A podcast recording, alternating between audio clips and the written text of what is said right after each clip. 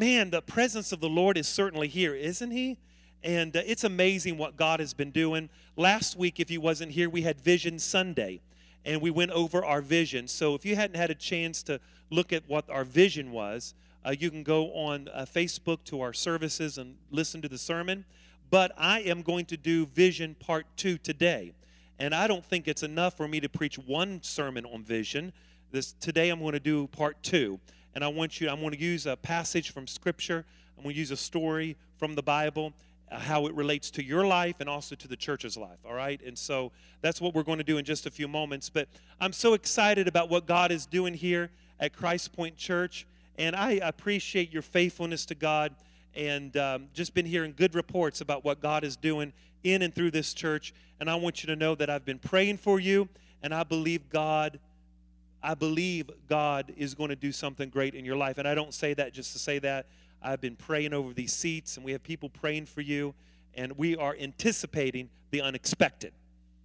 I said, We are anticipating the unexpected, all right? How many knows that something could happen any day? All right, and so uh, thank you so very much. Amen. Didn't the worship team do a great job this morning? And they always do a great job, but we appreciate their dedication this morning and all that they do. Praise the Lord. Y'all look so good this morning. Are y'all ready for me to preach a little bit? I said, Are y'all ready for me to preach a little bit? So this morning, I want to deal with part two of my vision. And I'm just going to reiterate what I said last week, but I'm going to do it in a different way. And I'm going to use a passage from the Bible, a story from the Bible, all right? The Bible says in Second Kings chapter number 6, 2 Kings chapter number 6, and looking at verse number 25 2 kings chapter 6 verse 25 if you don't have it it should be behind me. And there was a great famine everybody shout a great famine in samaria and indeed they were besieged it until a donkey's head was sold for 80 shekels of silver one fourth of a kab of dove droppings for five uh, shekels of silver then, as the king of Israel was passing on the wall, a woman cried out to him, saying, Help, my lord, O king. And he said, If the Lord does not help you, where can I find help for you? From the threshing floor or from the winepress? Then the king said to her, What is troubling you? And she answered, This woman said to me, Give me your son, that we may eat him today and we will eat my son tomorrow. That's not a good day right there. So we boiled my son. Did you see what they're doing here? They're eating their children. So they boiled my son and ate him. And I said to him, Boy, this is a good sermon on Sunday morning, isn't it? But just stay with me. I'm going somewhere, all right? And I said to him on the next day, Give your son that we may eat him. But she has hidden her son. Second Kings chapter 7 and verse number 3. This is all in the same context of the story. Second Kings chapter 7 verse number 3. Now there was four leprous men at the entrance of the gate, and they said to one another, "Why are we sitting here until we die? If we say we will enter the city, the famine is in the city, and we will die there." And if we sit here, we will die. Now therefore come and let us surrender to the army of the Syrians. If they keep us alive, we shall live, and if they kill us, we'll only die. And they rose at twilight to go to the camp of the Syrians. And when they had come to the outskirts of the Syrian camp, to their surprise, nobody was there. For the Lord had caused the army of the Syrians to hear the noise of the chariots and the noise of the horse and the noise of the great army. And they said to one another, Look, the king of Israel has hired against us the king of the Hittites and the king of the Egyptians to attack us. Therefore they arose and fled at twilight, and they left the camp intact their tents, their horses, their donkeys, and they fled for their lives. And when these leper, lepers came to the outskirts of the camp, they went into the tent, they ate and they drank, and they carried from it silver and gold and clothing, and went and hid them then they came back and entered to the other tent and came and sold from there also, and they went and hid it. And then they said to one another, We are not doing right. This is a day of good news. Everybody shout, Good news. This is the day of good news. And we remain silent. And if we wait until morning light, some punishment will come upon us. Now, therefore, let us go and tell to the king's household. Lord, add the blessing to your word. Open our hearts that we may hear your word. We bind, rebuke, and bring to uh, dis, we bind, rebuke, and bring all distractions in the name of Jesus. And we open our ears and hearts that we, we'd hear with clarity. And everyone shouted a great big amen. So this is an interesting story that you don't often hear of it, especially in a Sunday morning church service. But let me give you the background of what's happening here. God's people, who is called the Israelites or Hebrews or the Jews, they are the primary focus of the Old Testament. And here in this story, they're living in their land, but they have rebelled against God because they worshiped other gods. And God told them that if you do this, I'll shut up the heavens and going to be, there's going to be a famine. So these people rebelled against God, and prophet after prophet warned them not to rebel against God. But God shut up the heavens, and there was a great famine. And the Bible says the famine was so bad, it was so desperate in the land that people were doing things that they normally would not do. For instance, the famine was so bad, the Bible says they were eating dove droppings. In other words, they were eating manure. They were eating each other's children. And the Bible says they were eating donkey heads. Uh, three things they were eating donkey heads, dr- uh, uh, dove droppings, and they were eating their own children. In fact, the Bible says they were boiling their own children to eat them, and they were having conversations about if I eat my child today, we'll eat your child tomorrow. This is how bad the famine is. Now, I know that you're sitting there thinking, that is grotesque, and I agree with you. This is horrible. This is awful that somebody would even think of doing such a thing. And I want you to remind you of something that we live in one of the greatest countries under heaven, and we are very blessed. Most of us don't have to worry about feeding our children. We don't have to worry about putting food on the table. Even if we do go hungry for several days, there are avenues and there are charitable organizations in America that will make sure that you're fed. But here in this story, the famine was so bad, they didn't have a Chick fil A. They didn't have organizations that would just hand out food to people. This is a bad situation. And quite frankly, it was a situation that they brought on themselves because they were living in disobedience. And God told them in the book of Deuteronomy that if you forget me and you rebel against me, I'll shut up the heavens and there will be a famine. And that's exactly what's happening here. They refused to listen to the prophets of God, and God said there's going to be consequences for your actions. And so I want you to see the desperation here, the desperation of people. They were eating children, they were eating dove dung, they, they, they were eating donkey heads. This was very severe. They didn't have any food, they're in a desperate situation.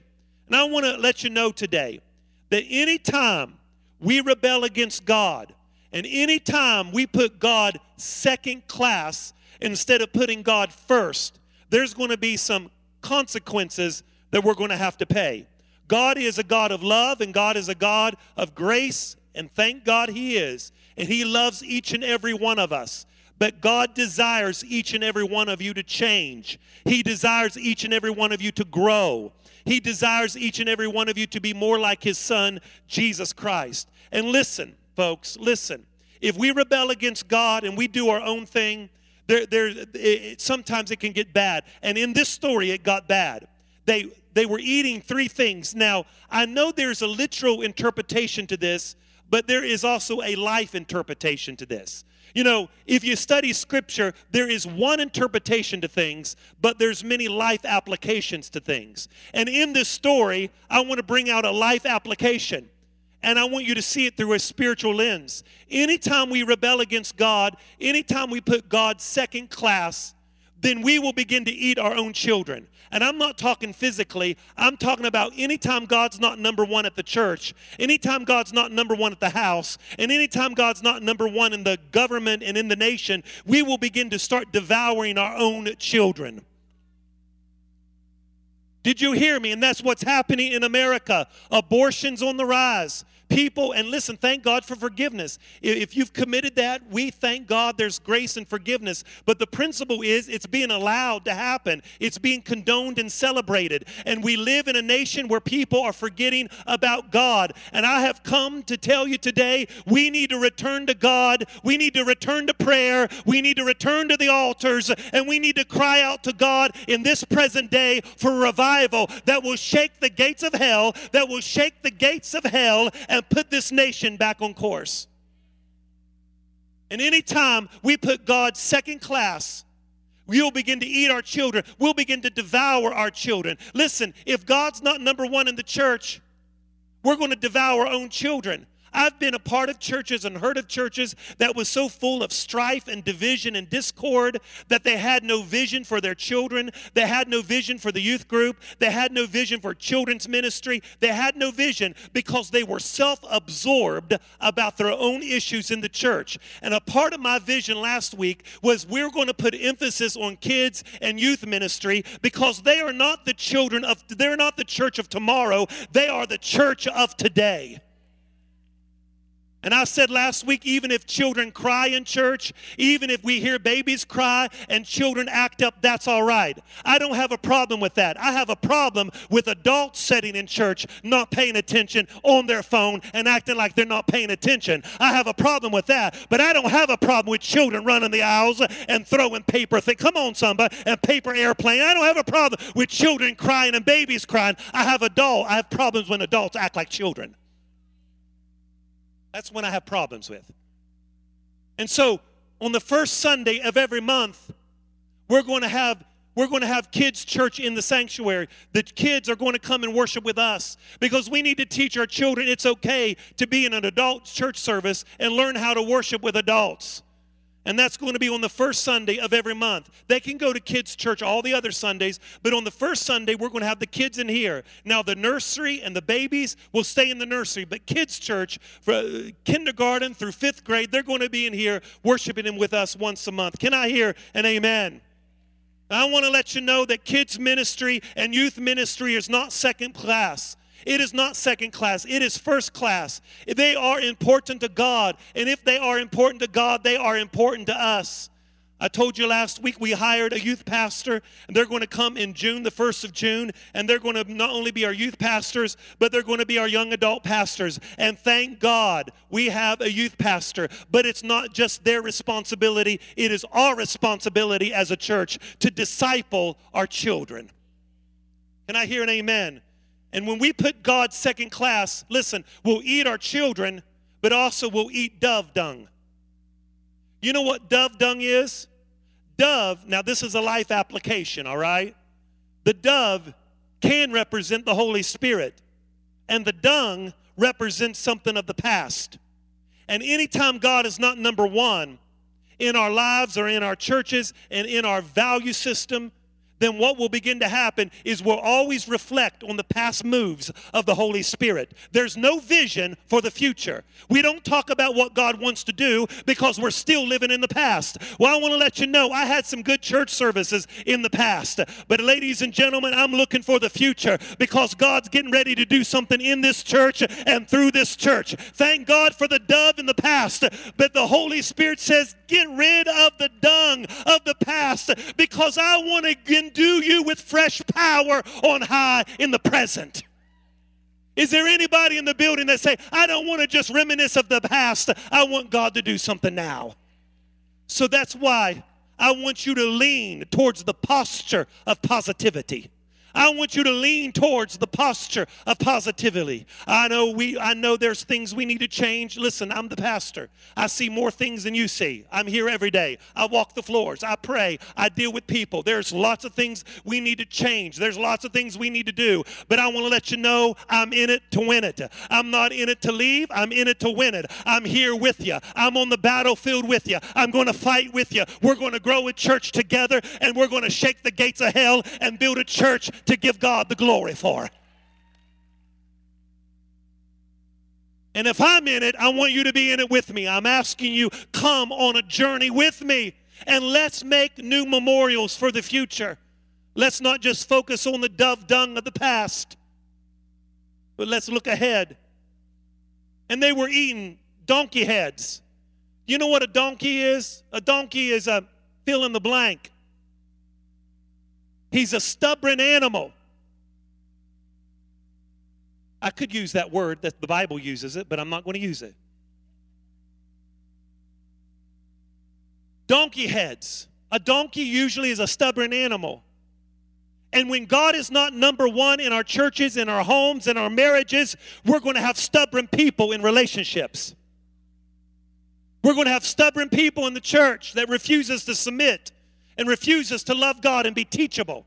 I have never seen in all the days of my life people so unteachable. Hop from one church to the other church because they think they got the revelation. They think there's some kind of Joseph Smith and they got the 12 tablets and they know how to do it all and they refuse to submit. Listen, ladies and gentlemen, the book of Proverbs says if you can't learn from instruction, you are a fool. What the Bible says. God is looking for teachable people. God is looking for humble people. God is looking for people that have a teachable and contrite spirit. Who shall ascend to the hill of the Lord? But he that hath clean hands and a pure heart, who hath not lifted up his soul unto vanity, nor sworn deceitfully, he shall receive the blessing of the Lord. I want to let you know something. You're not always right. And just because you're hurt and offended, don't mean you're right either. Sometimes we've just got to bend our knee and say, God, I may not be right all the time. Cleanse me, wash me, purify me, break me, and let me be a humble, teachable individual. We don't know it all. When God's not number one, we become a bunch of donkey heads. When God's not number one, we focus on the past moves of the Holy Spirit instead of looking towards the future. Instead of having a lean towards a posture of positivity, we're always looking back. And we begin to devour our own children because there's no vision for our children, there's no vision for the youth. Listen, these people were in desperate situations. These people were in a desperate situation. Desperate times calls for desperate measures. They were in a desperate time. I'm so glad that even in a desperate time, God has mercy on us. I'm so glad that when I read this story, God has mercy, even when it's our fault. Even when we, listen, this is awesome. Even when we mess up and it's our fault, God still has grace and mercy upon us. Hallelujah. And this, this brings me to the story of the four lepers. Because remember, there's a famine. And there's four guys, four lepers, at the entrance of the temple, at the entrance of the city. They're sitting at the gateway to the city. Now, why are they sitting at the gateway or to the door or the entrance to the city? Because they're full of leprosy. And in the Old Testament, there wasn't a cure for leprosy.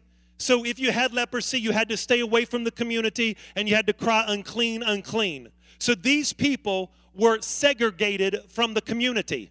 There's four leprous people and they're at the gate. They can't go into the city. Why can't they go into the city? They have leprosy. And here is these four leprous people. They can't go into the city. The city is in famine anyway. So they can't go into the city. They have leprosy and there's no food to eat because it's a famine. And they're sitting at the gate. The Bible says they begin to have a conversation with each other. Look at verse number 3. 2 Kings chapter 7 verse 3. Now there was four leprous men at the entrance of the gate and they said to one another, Why are we sitting here until we die? If we say we enter the city, the famine is in the city, and we'll die there. If we sit here, we'll die. Now, therefore, come and let us surrender to the army of the Syrians. And if they keep us alive, we shall live. If they kill us, we'll die only. Do you see what they're doing? And I want to bring out three quick points about this story. I love this story. Number one, I want you to see in this story, number one, I want you to see that they were realistic. These four leprous men was very realistic. I want you to hear their conversation. Their conversation was like this uh, We're not going to just sit here and die, we're just not going to do nothing. I mean, they, they reasoned among themselves. They were very realistic. They said, they said, well, if if we go into the city, we're going to die in the city because there's a famine there. But if we sit here, we're going to die too.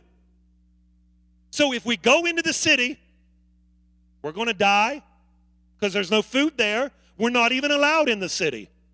If we sit at the gate here, we're going to die because we're full of leprosy and we have no food. We're going to die. But then they said, but let's take a chance and let's just go into the Syrian army. Let's go to the enemy's camp. Remember, there's a famine, there's a Syrian army against God's people. I mean, it's a desperate situation here. And these people, these four leprous men said, I'm not going to, we're just not going to sit here and die.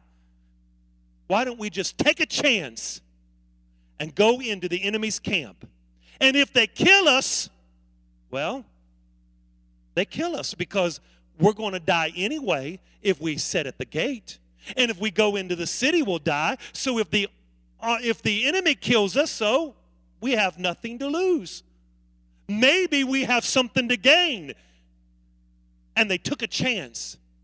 These four leprous men, they were realistic. They considered their options, they considered their alternatives. They, they, they had a conversation among themselves. They reasoned among themselves. They activated their thought process.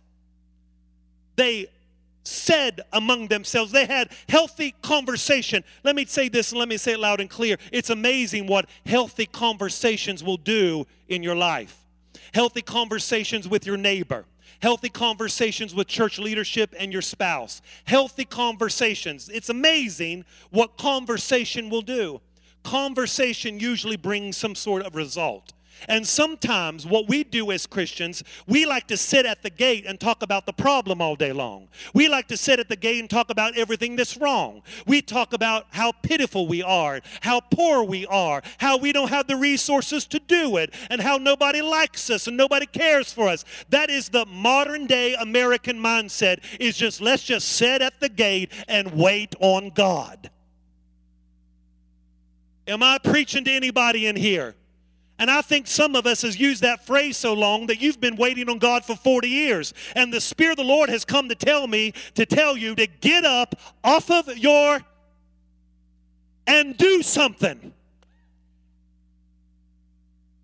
Doing nothing is not an option, my friends. You can complain about all you want. You can complain about your children, complain about your family, complain about the church, complain about the. You can sit at the gate. You have an option. You can either be pitiful or powerful, but you cannot be both. And so many of us will sit at the gate and we'll have a pity party over everything that's wrong with our life. And you've got to tell yourself today that doing nothing is not an option. If you don't like your life, you have the ability to change it.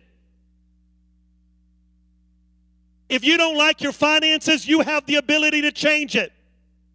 If you don't like what you're doing, you have the ability to change it. For the love of God, get up off of yourself and do something for the kingdom of God. Do something. Do something. They sat at the gate and they had a conversation and they said this we're not going to sit here and die. John, I like people like that. They had the attitude, come hell or high water, I'm not just going to sit here and do nothing. I'm going to get up here and I'm going to do something. If I just got to, if somebody's got to pull me across the gate. I'm not going to sit here and do nothing. I'm going to get my last energy. I'm going to muster up the energy that I have, and I'm going to put one foot above the other, and I'm not going to sit here and be pitiful in my leprous state. I'm going to get up and do something for God. We complain about so and so needs this. Why don't you do it? Quit praying about everybody that has a need. If you have the ability to meet somebody's need, you go do it. We spend a lot of our time praying about things you can do. If somebody's hungry, you go feed them. If somebody needs to be clothed, you go clothe them. If somebody needs their grass mowed, you go, go mow the grass. Quit praying about stuff that you can do. And these people said at the leper's gate, they said, You know, I'm just not going to sit here and die. I'm going to get up and I'm going to do something. I'm going to do something. See, faith is a verb, faith is action. Listen, I love you guys. I'm preaching strong today because I love you. The vision last week wasn't a bunch of talk, it's action. We're not going to just sit by and do nothing. Even if we do the wrong thing, we're going to do something. Even if it's a broken system, we're going to do something. Even if it's not a perfect system, let's do something. But let's not sit down and just die. You see, faith just doesn't wait, faith moves. Faith is a verb. Your best option right now in your life is this your best option right now in your life is to move forward. I'm going to say that again. Your best option right now in your life is to move forward. Pick yourself up and move forward. Go forward. If you got to struggle, struggle in the right direction. If you got to cry, cry in the right direction. If you got to weep, weep in the right direction. If you got to crawl, crawl in the right direction. If you can just barely make it, just breathe in the right direction. It's not about pace, it's about direction. Even if you're taking a little bit of baby step, refuse to give up, refuse to go back, refuse to surrender to the enemy. If you've got to have somebody to pull you across the finish line, make up your mind you're not giving up. Make up your mind you're not giving up. You know why I preach like this? Because I wasn't raised in a Christian home. You've already heard my story. I wasn't raised, I wasn't pampered. I, nobody gave anything to me. I wasn't pampered. I didn't have Christmases like you did. I, no, no, no, no. Nothing was like that. I struggled through my entire childhood and teenage life, and that's why I don't, I really don't have time for people saying they're going to give up because I made a decision a long time ago come hell high, whether mama comes, whether daddy goes, whether brother goes, whether sister goes, whether the preacher goes, I have made a decision decision that I'm going to go all the way. And I don't have time for people, oh, I don't know whether I'm going to make it or not. I don't know whether it's worth the journey. The same spirit that raised Jesus from the dead, if it lives on the inside of you, the Bible says it will quicken your mortal body. A Christian refuses to give up. Jesus is on the inside of them.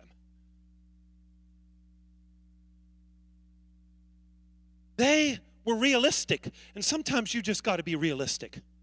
You got to consider your options. You got to talk to yourself. They were realistic.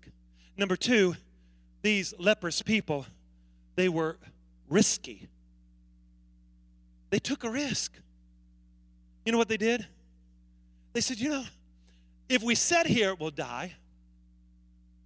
If we go into the city, we're going to die because there's no food there. And we're leprous, so they're not going to receive us. So we're going to take a risk and we're going to go into the enemy's camp. And they thought, well, if we go into the enemy's camp, they could spare our life or they could kill us. But if they kill us, then we didn't really lose anything because we were going to die. But you know what? Uh, I love the Bible. Because you know what, as I was reading the story, I mean, it was interesting. These four leprous people decided they're going to take a risk. They were risky. They're going to take a risk. I like it. They're like, I don't know if it's going to work or not. I don't know if it's going to work. And listen, we had a great Vision Sunday last week. Hopefully, it will work. But you know what I just did? I took a risk. Because if we do nothing, we'll just sit and do nothing. But why don't we just take a risk and try something? Is there anybody in the building say, Pastor, I want to be risky with you? I want to be risky with you. I'm not going to sit here and die. These people took a risk and they went into the enemy's camp. And this is what's interesting in the enemy's camp. The Bible says, listen to this. Look, look at verse 5. I love this. Are you ready? Say, everybody say, I'm ready, Pastor.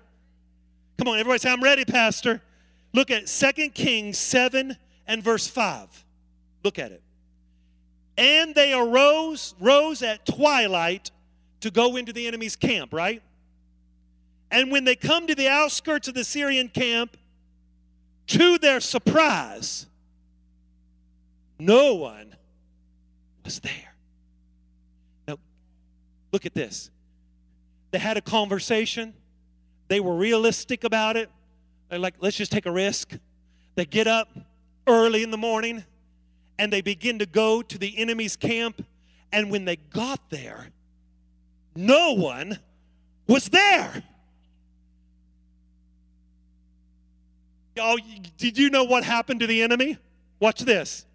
Verse number six For the Lord had caused the army of the Syrians to hear the noise of chariots and noise of horses and noise of a great army.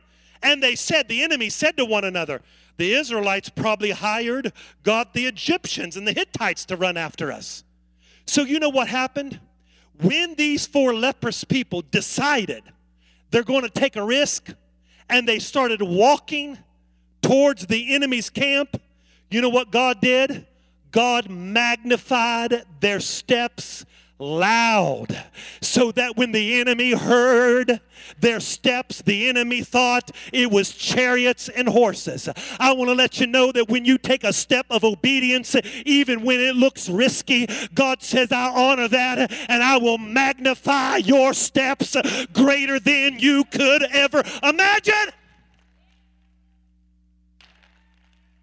I'm not going to sit here and die. God says, I'll magnify your steps if you try, you do it. But if we sit here, you'll die. If you'll sit in your pity party, you'll die. If you sit and say, I can't, I don't have the resources, pastor overlooks me, he don't give me an opportunity. I don't like it then I'll tell you if you don't like something, come to me and bring me a solution that's written out, and I will consider that. But never be a person who always brings up problems. If you're a problem person, you're going to be known as a lesson instead of a blessing. But if you want something changed, be a leader and come to me with a solution and say, I think this is how it needs to be done. Instead of telling everybody else, go to the source.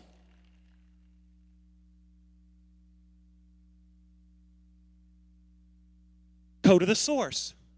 Sister, so and so, and brother so and so don't have the power to change it, so why talk about it? Go to the source. And when you go to the source, I will consider the source and the force, how many people are saying it, and then I'll take a course of action. That's leadership. Say, Pastor, why did you say all that? Is there a problem? There's no problems whatsoever. I'm just being a leader, using my telescope to remind you when the church grows, there's always more problems, more people, more problems. So I'm just letting you know I'm being prepared for more problems because more people are coming. Because the curtains are coming down, more people are coming, more problems. So I'm just preparing the ground right now to let you know that God is going to do what God said He was going to do.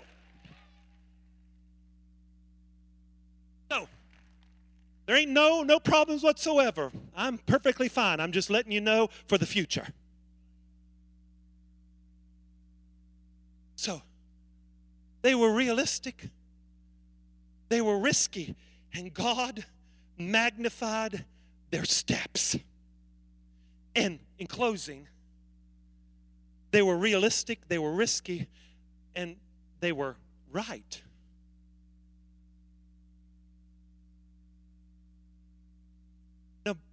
Brother Mike, you know why they were right? Because the Bible says, to their surprise. I love it. Because, you know, that's what God, I love, when I was reading this, I'm like, Lord, thank you. Because that's usually how God does things. God usually surprises you. How many can raise your hand and say, Boy, I need a surprise? they took obedience. Obedience preceded the, su- the surprise. They went in, listen, they went in. Can you imagine these four leprous men barely walking? They get into the camp, and to their amazement, like, bro, where's everybody at? Nobody here. And then they look off to their distance and they see fried chicken and they see mashed potatoes. Can somebody help me out? And they see hot rolls on the table. Come on, somebody. They see collard greens on the table and mac and cheese on the table. They smell the aroma and they're like, my God, let's put some chicken in our pocket. Let's put some chicken because God, because there was a famine in the land. So they sit down, they begin to eat, they begin to take some silver, they begin to take some supplies and resources, and then they had an epiphany. Oh, what was the epiphany? Verse number nine this was the epiphany. Then they said to one another, We are not doing right. This is a day of good news. And we remain silent. If we remain silent, some punishment will come upon us. So, you know what they did? They got up and went into the king's household and began to tell everybody, I found some food in the enemy's camp. I found some resources in the enemy camp. God not only took care of us, but He can take care of you. I want to let you know the same God that can fill up the church up the street and the same God that can provide for the church up the street is the same God that we serve and worship, and He's the same God that can do it for us. He's not short on blessings, He ain't short on provision provision. God is not broke, He's not bankrupt, He's not sick, He's not on nerve medicine. God is supreme, He's strong, He's everlasting, He's the ruler of everything. He sits high and looks low, He's not sick.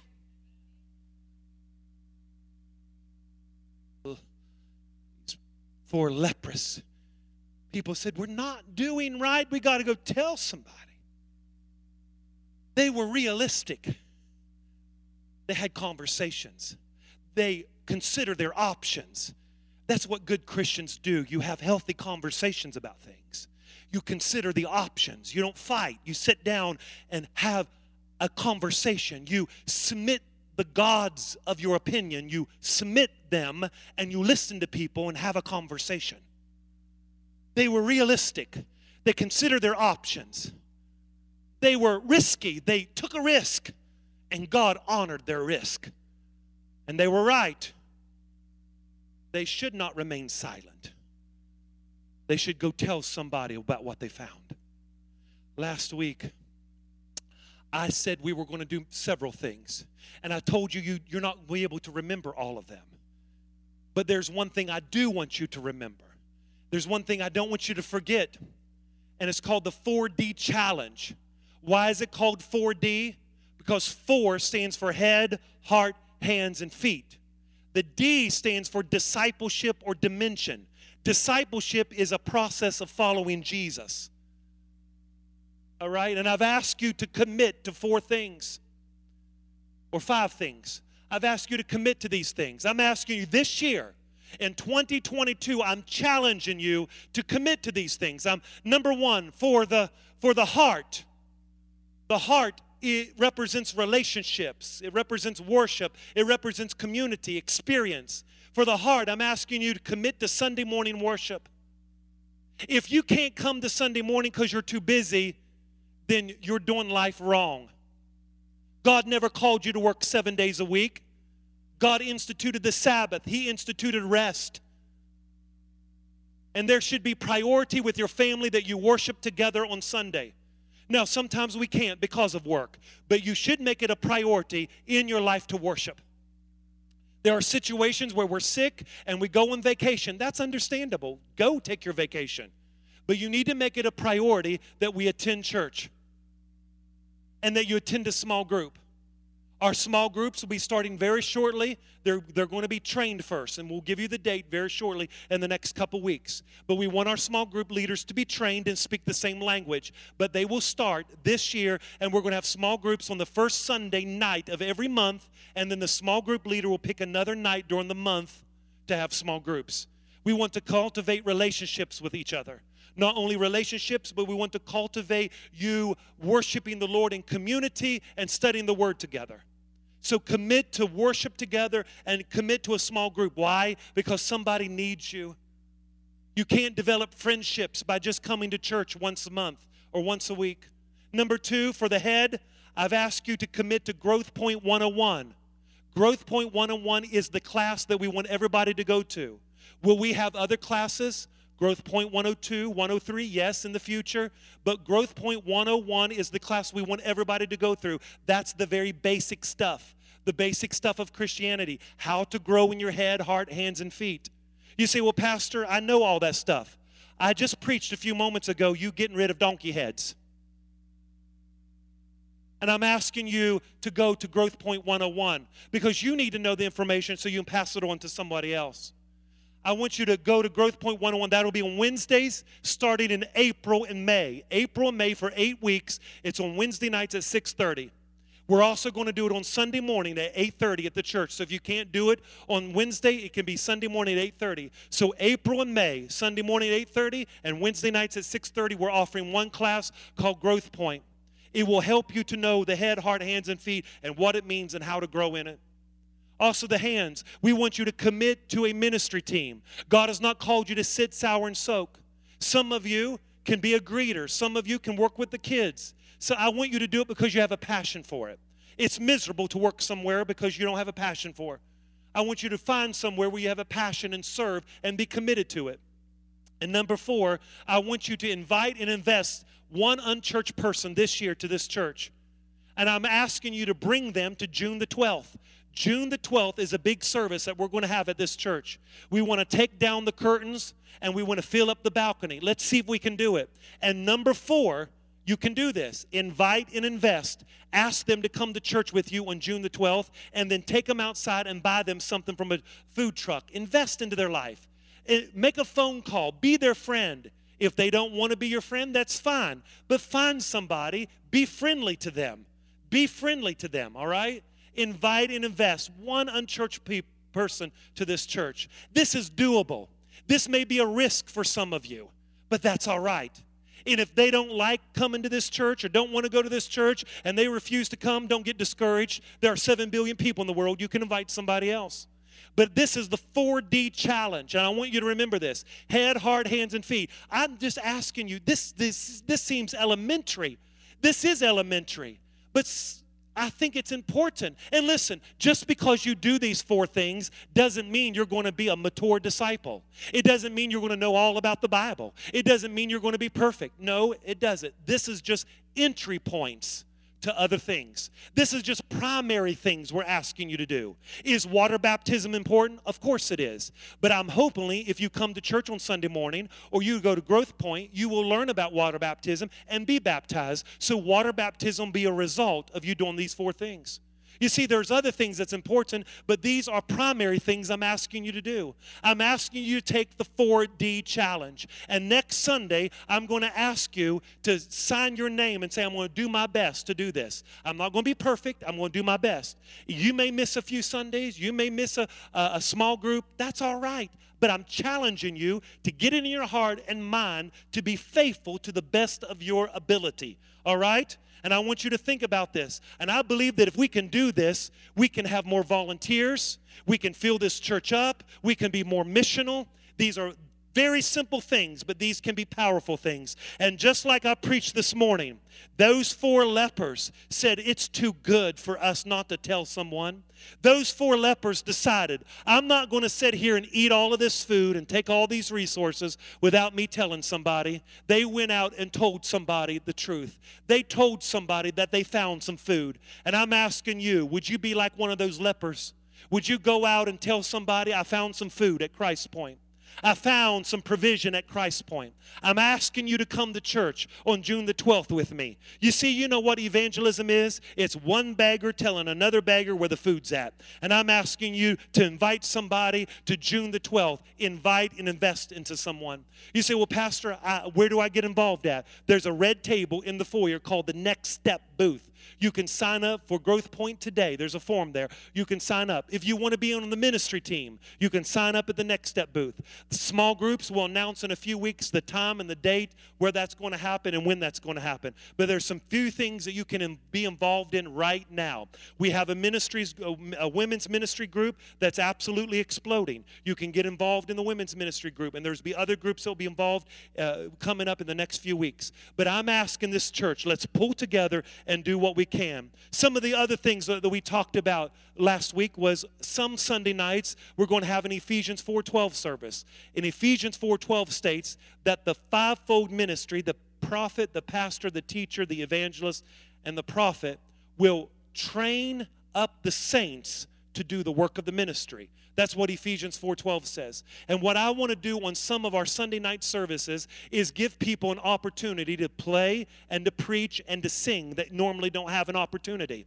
We want to raise up people and give people an opportunity. I know on our very first Ephesians 4:12 service that's coming up in a few weeks, I think it's March the 12th. I think uh, uh, Mike Faubert is going to lead worship that night. So we're going to have people that normally don't preach, normally don't sing, normally don't do. We're going to activate them and push them into ministry. We're going to use our kids some Sunday nights. Can I hear an amen? Amen. And so these are just small things that we're going to do, but I can't do it myself. Listen, our attendance is growing, people are coming back, but there's more people that should be here, and you have the ability to be their friend and ask them to come to church. Amen? Can I hear an amen? Listen, folks, let me break it down to you. There's Christians in Ukraine that can't worship this morning or worship in private, and I'm asking you to come to church. And I'm asking you to join a small group. If they could hear my conversation today, they'd probably laugh at me. Because they're facing death. And I'm asking you, let's, let's just do these few things. Let's put it in perspective. All right? I, I'm not about American theology, I'm about biblical theology. America says, you know, don't go to church, it's too much. It's too much. Really? I want you to look at your screen time on your phone this week and see how much you was on your phone compared to how much time you prayed, joined a small group, or went to church.